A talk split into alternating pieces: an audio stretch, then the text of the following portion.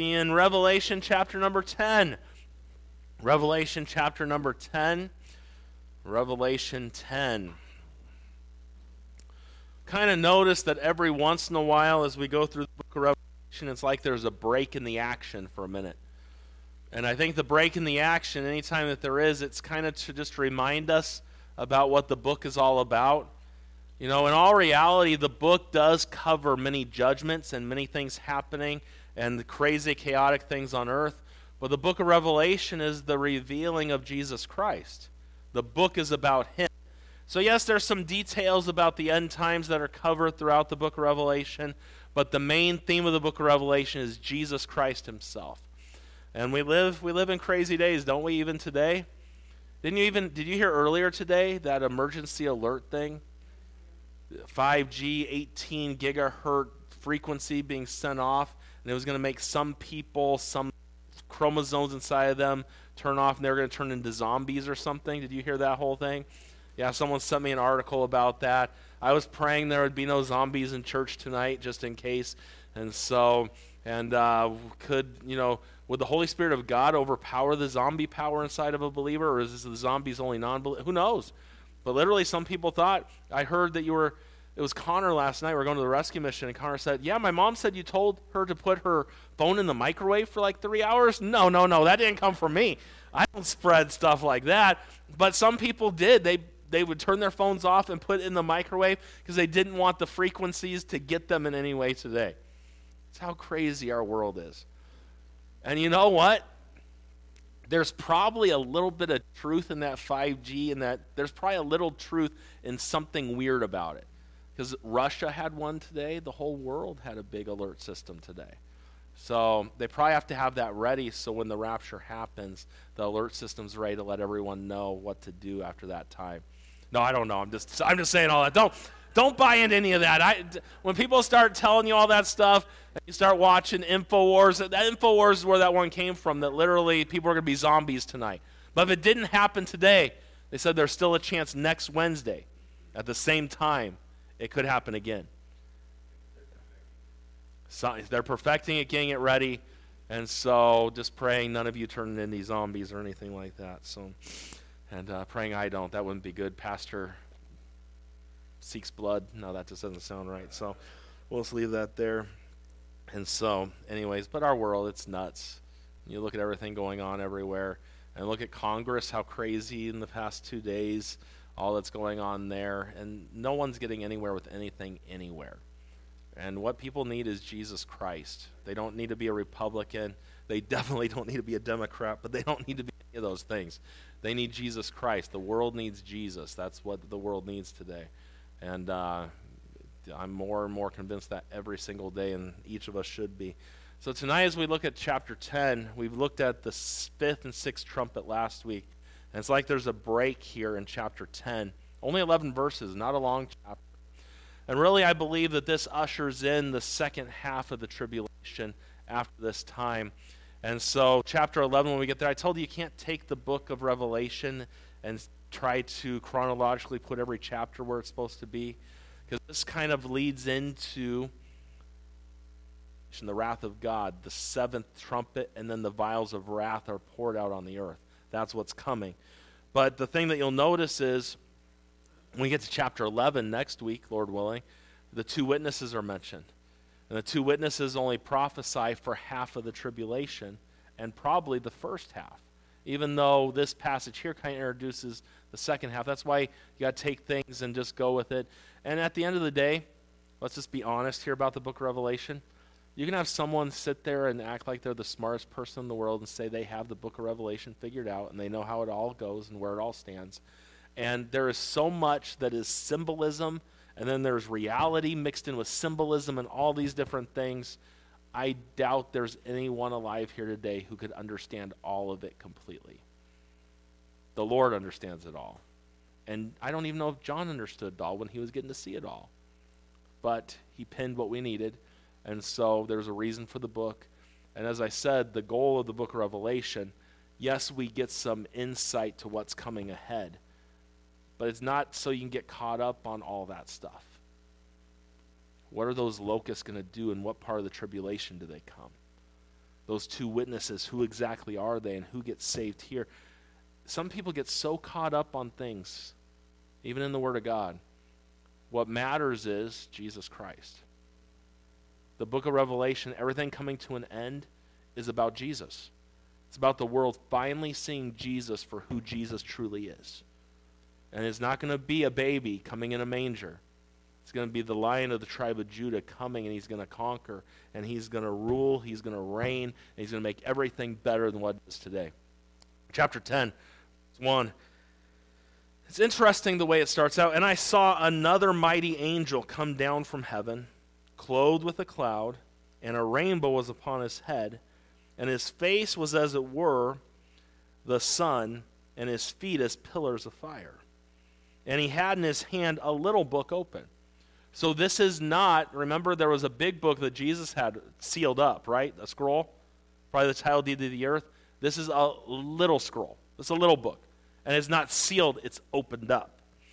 And so it says, and he had in his hand a little book open, and he had his right foot sea and his left foot on the earth, and cried with a loud voice as when a lion roareth. Anybody ever hear a lion roar? It almost sends a chill down your back when you hear it. Unless you're watching Lion King, then you're wanting Simba to get the big roar out. Come on, Simba. Come on, you can do it. He roars like a lion here. And when he had cried, seven thunders uttered their voices. And when the seven thunders had uttered their voices, I was about to write. And I heard a voice from heaven saying unto me, Seal up those things which are the seven thunders uttered, and write them not. And the angel which I saw stand upon the sea and upon the earth lifted up his hand to heaven, and swear by him that liveth forever and ever, who created heaven and the things that are therein, and the sea and the things that are therein, and the or the earth and the things that are therein, the sea and the things that are therein, that there should be time no longer. But in the days of the voice of the seventh angel, when he shall begin to sound, the mystery of God shall be finished as he hath declared to his servants the prophets. And the voice which I heard from heaven spake unto me again and said, Go and take the little book which is open in the hand of the angel, which standeth upon the sea and upon the earth. And I went unto the angel and said unto him, Give me the little book. And he said unto me, Take it and eat it up, and it shall make thy belly bitter and it shall be in thy mouth sweet as honey. And I took the little book out of the angel's hand, and I ate it up. And it was in my mouth sweet as honey, and as soon as I had eaten, my belly was bitter. And he said unto me, Thou must prophesy again before many peoples and nations and tongues and kings. What a weird chapter. Eating a book.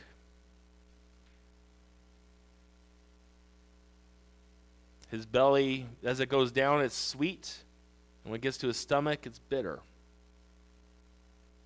Who is this angel? It's called a mighty angel. Who is this angel here? What's the little book that he has? Who are those eyes staring at me from? Oh, that's Skylar. Okay. I saw eyes staring at me back there. I'm like, that's never a good thing when I see eyes staring back there. What is this chapter all about? I'm going to do my best over the next few minutes to try and make sense of this chapter and let you see a few things tonight, and then we'll be on our way. Father, we're grateful for the time we have to be in the book of Revelation. And Lord, you know this passage better than I do, and you know what all this stuff means, and you know what exactly is here. I pray that you just guide our thoughts and guide my actions tonight, how we need you. We love you. We thank you for who you are. In Jesus' name I pray. Amen. I believe as we get close here to the seventh trumpet sounding, and then the wrath of God, the vials of God's wrath being poured out. I believe that signifies the midpoint of the The book of Daniel talks about Daniel 20, 9, verse 27. This and he talking about the Antichrist, he shall confirm the covenant with many for one week. And in the midst of the week, he shall cause the sacrifice and the oblation to cease. And for the overspreading of the abominations, he shall make it desolate, even of the consummation. And that determined shall be poured upon the desolate. I think that's pretty clear that he's going to set a covenant for one week. We know we've talked about Daniel's prophecy. It's one week, one week of years, seven year time, tribulation time. When the Antichrist confirms that peace treaty, it kicks off the tribulation. In the midst of the tribulation, there, he's going to break that treaty off, and he's literally going to not do what he said he would do and he's going to actually make himself as if he's God in the temple. And there's more that we go into all of that. But during the last half of the tribulation, the first half is bad. Don't get me wrong. We've read some bad things up to this point, right? But the last half, the wrath of God is unleashed on earth and on the devil and those that are here on earth at that time. And so when we look at this, we see the fact that this, this is probably right here nor, towards the middle here, but we see there's a break in the action. Why is there a break in the action? I think I said that before. You see this a few times throughout the book of Revelation. I think it's to help keep the main thought the main thought. The main thought is Christ. It's all about Him, right? Isn't it all about him? He is what it's all about. That's the revelation, it's the unveiling of Jesus Christ. The world seeing Jesus for who he truly is. And so, as we get to this passage tonight, and as we look, I believe this turns our focus back to Jesus. Yes, we're hearing about what this trumpet did, what this trumpet did, where we're at in it, but I think it's showing us hey, remember Jesus in the midst of all this. And as we look here tonight, there are several things that we see and there's some other verses I put there in your notes talking about um, how the prophets, the two prophets, will be probably the first half of the tribulation. That's there in chapter 11. And we see some things there in chapter 12 that are going to happen and all these things, but we'll get there before too long, so I'm not going to talk much about all those things. But as we look here tonight, we see number one for chapter number 10, we see the appearance of the angel. Now you'll notice that throughout the book of Revelation, you'll see mentioned several times just different angels. The fifth angel, the sixth angel, the seventh angel will sound that trumpet before long. But you see here, all it says here, and I saw another mighty angel come down from heaven. So who is this angel? And why is he referred to as an angel here? What is an angel? A messenger of God, right? That's what an angel is. So could anyone be an angel at a different time? At different times. Technically, the word when you look at the beginning of the book of Revelation and words used for an angel, technically a pastor being a messenger of God, that word could fit there as well. There's several times that I'm not saying I'm not an angel, okay? I could touch uh, you've not been touched by an angel or anything if you shook my hand tonight. That's not what I'm saying, and don't go crazy with me. But the word messenger there. So when we look at this, who is this mighty angel? It just says a mighty angel here. So, what when we look at this tonight, we have to do is we have to kind of look and see what it says. Now, I've got tons of commentaries. I got a book from Glenn, How to Know Revelation in an Hour or so. And it was about 42 minutes it took me to get through that book. And I like that book. You know what I loved about that book the most? It was simple. So many people on the book of Revelation, it's so complex, it's so out there. Johnny would love to read it, but for me, I like the simple books. Johnny and I, we just go back and forth with different things. And it's nice that a staff member at church showed up late for church tonight. I don't know how that happened. I know you were busy doing other stuff earlier today, but he's the one. You want deep theolo- theological talks? Johnny's your guy for deep theological talks. You want basic stuff? Come talk to me all day long. And that's where I go. And so he used a word the other day. I was down in youth group, and the college students, he was talking to them, and I thought I said the acidity of Christ. And I'm like, the acidity of Christ? The Lord isn't acid, you know, there's no, he's not like a lemon or anything like that. But he was saying some other word. I didn't quite understand his word there. But I'm like, wow, that's a big word, Johnny. And he actually knew how to say it, and I think he knew what it meant at the same time. That's even more impressive. If you use big words, you should know what they mean. And, anyways, that's a good thing. But as we look here, most commentaries, most of the things that I read, they believe that this angel here is Jesus Christ. Say, well, why? Well, let me explain to you why as we look here.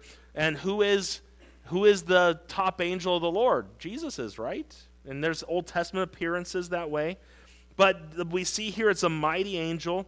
And um, in Revelation chapter 5, if you even went back there, you could see it talks about a strong angel there. And uh, when we look, look at the description. Look at what it says here in chapter 10. It says, And I saw another mighty angel come down from heaven, clothed with a cloud and a rainbow was on his head, and his face was as it were the sun, and his feet as pillars of fire. And so, if you were to go back and you go to Revelation chapter number one, and you look at Jesus Christ and you hear what he looks like in Revelation chapter number one, and as we look there in verse number 12, you notice the fact that it's not, he doesn't look like a baby being born in a manger. Jesus looks a lot different here in the book of Revelation. Verse number 12, it says, And I turned to see the voice that spake with me. And being turned, I saw seven golden candlesticks. And in the midst of the seven golden candlesticks, one like unto the Son of Man, clothed with a garment down to the foot, and girded with paps and the golden girdle. And his head and his hairs were white like wool, as white as snow. His eyes were as flames of fire, his feet like fine brass, as if they were burned in a furnace, and his voice is the sound of many waters. Talks about the sword coming out of his mouth, and you see all these things, but you'll notice that in verse 16 it talks about the Lord, it says his countenance was as the sun shineth in his strength, right? Do you see that right there? And you'll notice that as we look um, at the different things throughout here, back in chapter number 10, you just see some similarities. Am I going to tell you for sure that this is Jesus here in chapter number 10? I'm not going to say that for sure, but to me it looks like it. You look at some of the things that are just mentioned. You know, the feet like fire, the face as the sun, the voice of a lion. He's the lion of the tribe of Judah, right? And so there are some similarities here.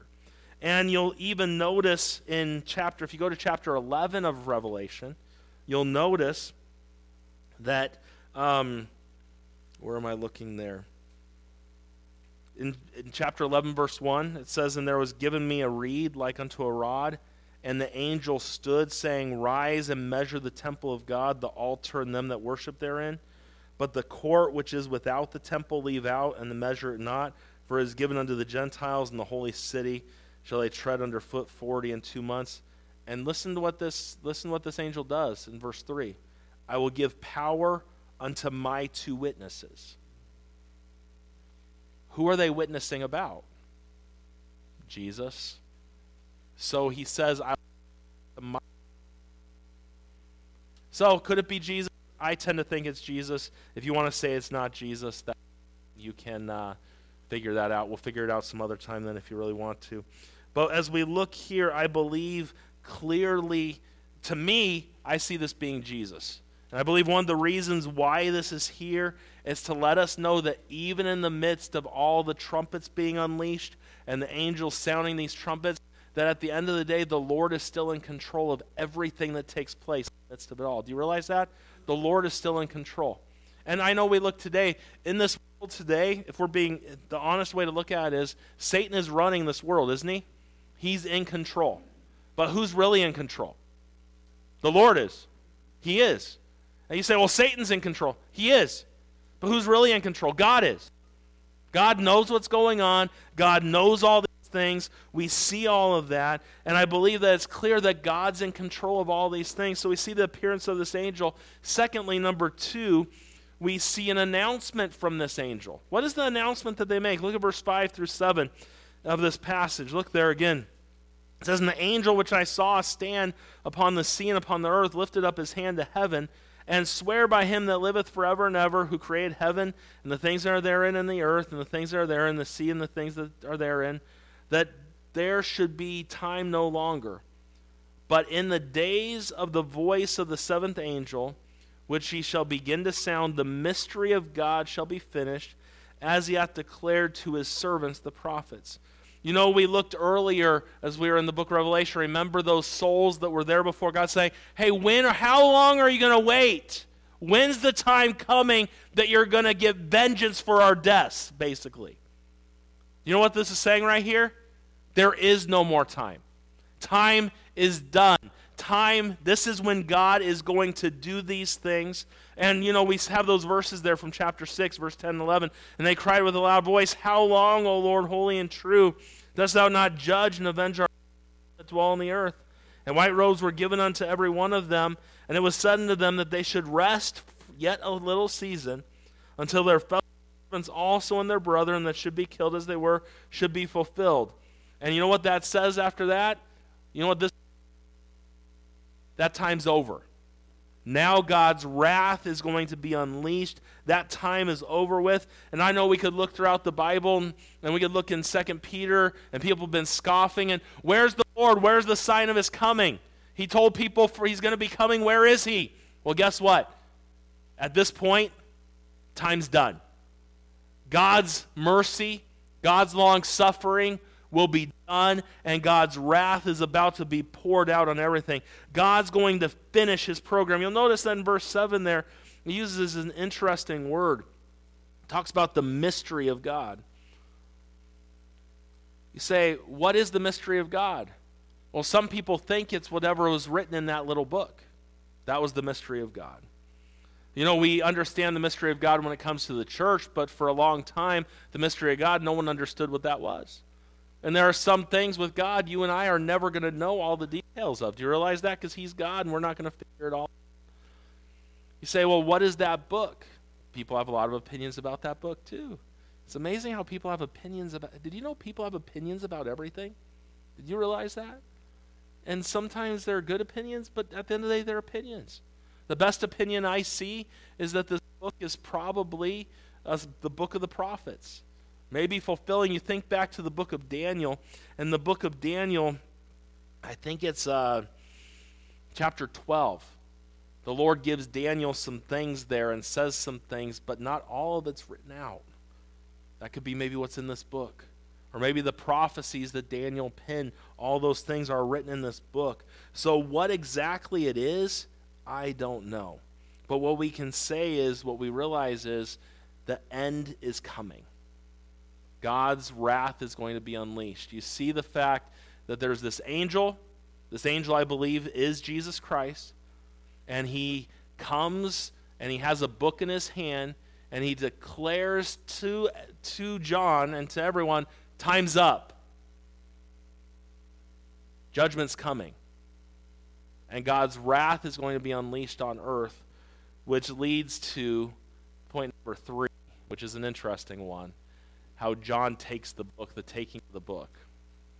Now, look with me with verse 8 through 11. You say, Pastor, we're almost done. Don't hold your breath, okay?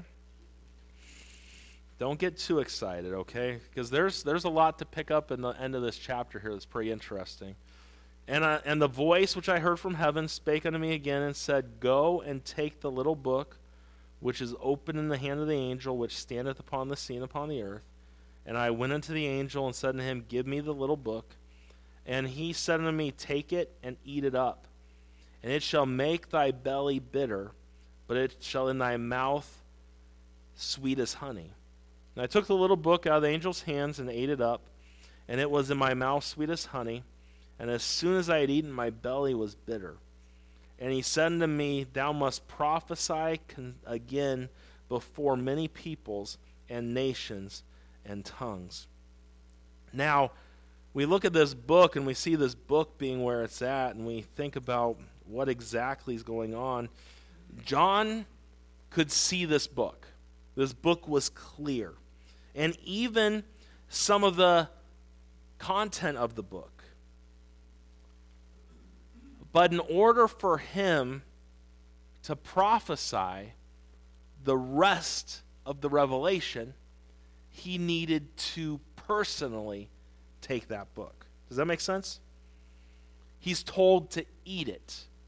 We know the Word of God is food, spiritual food, right? The Word of God, spiritual food, right? The Bible tells us that man shall not live by bread alone, but every word that proceedeth out of the mouth of God. The Bible talks about how sweeter also the and the home, referring to the Word of God. God's word, and as we look here and we do you know God's word will do us no good till we actually get it for ourselves and kind of metaphorically eat it? It needs to be inside of you. Thy word have I hidden mine heart that I might not sin against thee. A lot of Christians have one of these or they got it on here. Very few have it in here. And that's what's missing in Christianity today. You know, I don't see a lot of it anymore. And we should do more of it ourselves here. Man, when I was a kid growing up, we, we memorized verses all the time. Adults did too. Oh, Pastor, I can't memorize anything. That's what everyone says. That's what everyone says. My dad went home on Monday, driving my mom home in the car, and she was getting a little antsy in the car, riding with me. I don't know why she's getting antsy driving with me. But I was driving my dad's car, and my dad has this old love song CD in there. And these songs are like from the 50s and 60s. And they, you know, and so she's getting antsy. I'm like, Mom, you want to listen to music in the car? And I forgot that was in there, so I just hit the play button. I'm like, oh no, I got to listen to this. And she's sitting here. She's like, those are me and your dad's favorite songs right here. I go, oh, you remember that? And then for the next 45 minutes on the trip down, she was singing almost every word of the entire CD which is crazy. But she did it. And she knew those songs. Those were our songs, she said. The day before, she wasn't even sure who I was, but she knew all those songs right there. But, the, you know, you realize there is, we do remember things. And special things we remember, right? And things of that nature. And those songs, they must have been real special to them. I wanted to just hit my head up against the door listening to those songs over and over again. It's like Johnny's got a classic, what was that, a classic playlist that he played for me one time in his car. And it was just about as bad as that CD yesterday. And he's like, those are classics. Those are, then those classics need to stay away. We don't need those classics anymore. And so that's what, that's what happens though when you have your first girlfriend and all that is so fresh to you. Anyways, we'll leave that there. I won't go any deeper on any of those thoughts right there. But you got to understand something until you feed off God's word, it's not going to make a big difference in your life. And I think there's a great lesson here that as John was going to pin the rest, rest of the passage, it needed to be in him before he could give it to someone else. It's a great lesson for pastors, those that preach the word of God. If it's not in me before it gets to you, I shouldn't be preaching it. It needs to be in me. And if a pastor isn't studying, taking time to study the Word of God and know what the Word of God says and studying it, he has no business preaching. It needs to be inside, and we see that here. You'll notice that there was a twofold effect on him here it was sweet and it was bitter at the same time. What does the Word of God say about itself? Quick and powerful, sharper than any two edged sword. So you say, why was it sweet? Because God's word going in is sweet. Why was it bitter? Because he knew what else was coming and what he had to prophesy about coming f- from there. And it's not always easy to preach the truth from God's word. And it was sweet going in, and God's word, it is sweet. But then when you got when when John knew what was coming and the wrath of God being unleashed on the earth, it's no wonder it was bitter inside of him as it says in this passage here, and the future that's coming. And you think about the blessing, the sweetness, the blessing of having the Word of God, the blessing of being able to study God's Word and to see things. But then how about when, as you're studying the Word of God and it's sweet going in, then all of a sudden the conviction sets. It's like, oh, that's not. The heartburn comes in. And the Lord's convicting you about something. That's what the Word is. It's a two edged sword. It can be sweet, it can be bitter at the same time. And we see that here. And we see the responsibility. And what we see happen is we see the fact that John is going to have to pin the rest of these things and get them there. You see in verse number 11 it says, And he said unto me, Thou must prophesy again before many peoples and nations, tongues, and kings. And uh, that word before, there's a couple meanings right there in that word. Literally, the meaning is you're going to have to, concerning all this stuff, you're going to have to tell a lot of people what's coming. No wonder there was a bitter feeling there. Because you wouldn't want your worst enemy. You listen to me tonight. You wouldn't want your worst enemy to go through the wrath of God. You, you wouldn't want to have to go through what's happened in these closing pages of the book of Revelation. You wouldn't want anyone to go stand at the great white throne judgment and be depart from me, be cast into the lake of fire forever. You, none of us are going to want, none of us would want anyone to go there. And this is what John is looking at. This is what he's being told. This is what he ate in the Word of God. He's going to have to let it be known. You know, we could look at this chapter, and in all reality, what are we sure about? We're not sure about a lot in this chapter. Could that angel be Jesus? I think it is. You could sit here tonight and you could say you don't think it is. I was talking with someone today. They, um, I mentioned how I believe that I mentioned the past two Sundays that I believe that Abraham's bosom was the place that Old Testament saints went before Christ died on the cross. They had never heard that before. And so they just wanted more an explanation because they'd never heard that before. And then the explanation didn't quite like the explanation I had. Said the good thing is it doesn't change our salvation. And that's what that's what he told me. He's like, I'm glad it's not a salvation thing. He's like, that just doesn't any mention like Enoch walked with God and then he was taken up with God. So if he's with God, then how was he in Abraham's bosom? Good question. And and all that, we don't have all the answers for every detail of everything that goes into the Word of God. And even this chapter right here, I believe that this is Jesus. It might not be Jesus. But you know what truth I see in this chapter is that he John was told to eat the book. And I think there's a great lesson for us on the importance of digesting and feeding daily on God's word. And those of us that te- if you teach kids at our church, you have a class where you have kids and you I hope that you don't come on a on a Sunday evening or a Sunday morning and be like, "Oh, let me look at my notes real quick." You should be studying those notes every single day and knowing what you're teaching those kids and what you're doing. You don't ever just go wing it anywhere. Tomorrow morning, I was asked to do a chapel at the college I used to teach at, Mary's College. I'm going to be doing chapel tomorrow. And then I was asked to cover a class. I don't know why they did that to me. So I'm going to be teaching out of the book of Genesis tomorrow, and I'm preaching chapel. I took time this week to make sure I was ready to do those things. I had chapel here this morning with our kids. I took time this week to make sure that I was feeding on God's word. I was at the rescue mission last night. And I preached a message at 5 and I preached a message at 7:30. And both of those I took time and the interesting thing was I had a message all planned for the rescue mission last night at 5. Had it, had notes for them, everything else. I didn't even preach on that. Now, what do you preach on? What I've been eating on myself. I didn't even have notes. What I've been in my own personal Bible study and what we're doing on Sunday mornings through the book of Hebrews and that faith thing, it's it's eating me up inside, and I'm really just thinking a lot about a lot of things, and I literally just took them there. What I've been feasting on, and same thing. I was going to stick to faith then at the 7:30 service last night, but because there's other things I've been thinking about and other things I've been looking at in the Word of God, I went a completely different direction. But when you're feasting on the Word of God, you're never going to run out of material. Problem is, most people don't feast on it. And then this, the other thing, we think it's good enough just to read it. There's more to your Bible time than just reading it.